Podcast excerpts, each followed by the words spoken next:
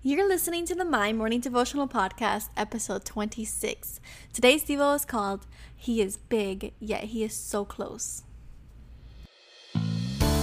Hey, I'm Alison Elizabeth, a faith filled, coffee obsessed baker from Miami, Florida. As my dreams widened and my to do list got longer, I found it harder to find devotional time.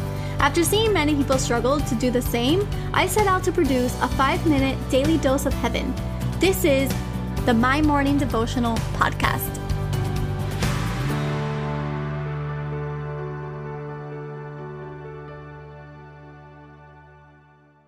Good morning, everybody. Happy Monday. Welcome to week six, I think, maybe seven, not sure, but episode 26 of the My Morning Devotional podcast.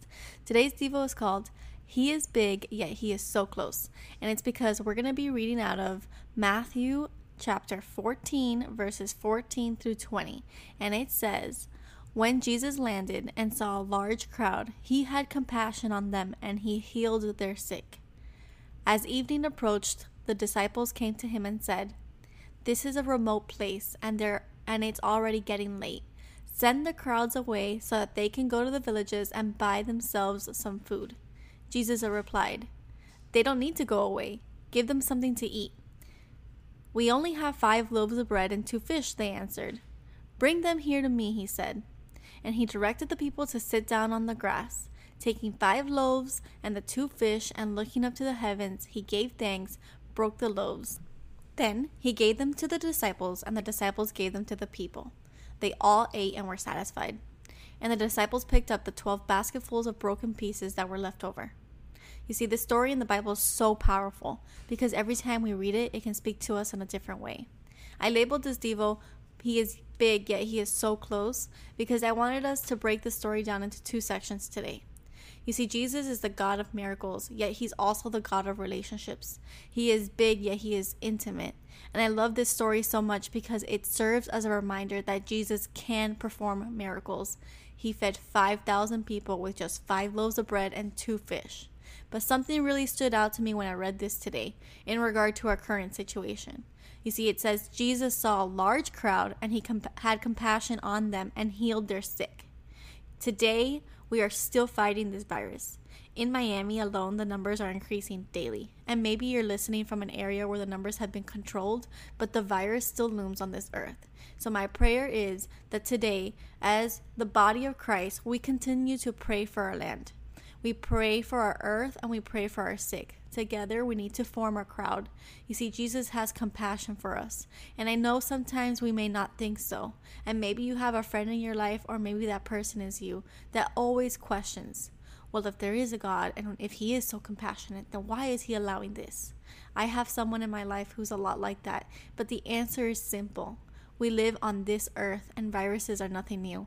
But Jesus can heal he can use all of this for His glory. So while He uses this time to heal broken homes and families, we can come together and pray for healing over the people who are sick. You see, at all times, He's working, He's healing.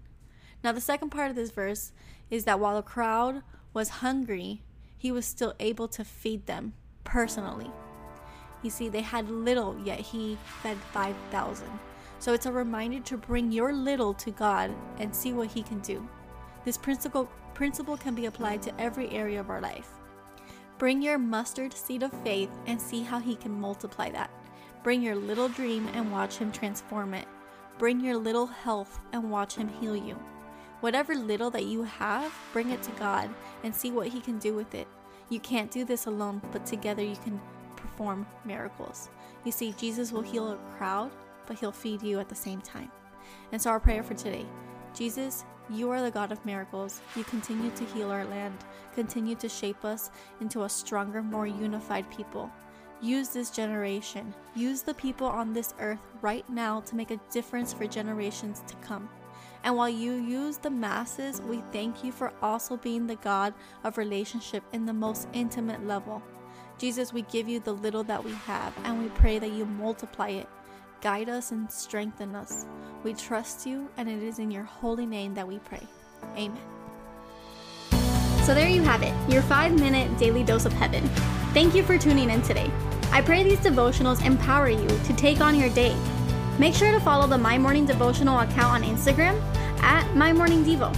There you will find quick links to subscribe to our podcast and the written devotionals. Until tomorrow, I pray that not only your latte is strong, but your love for Jesus is stronger.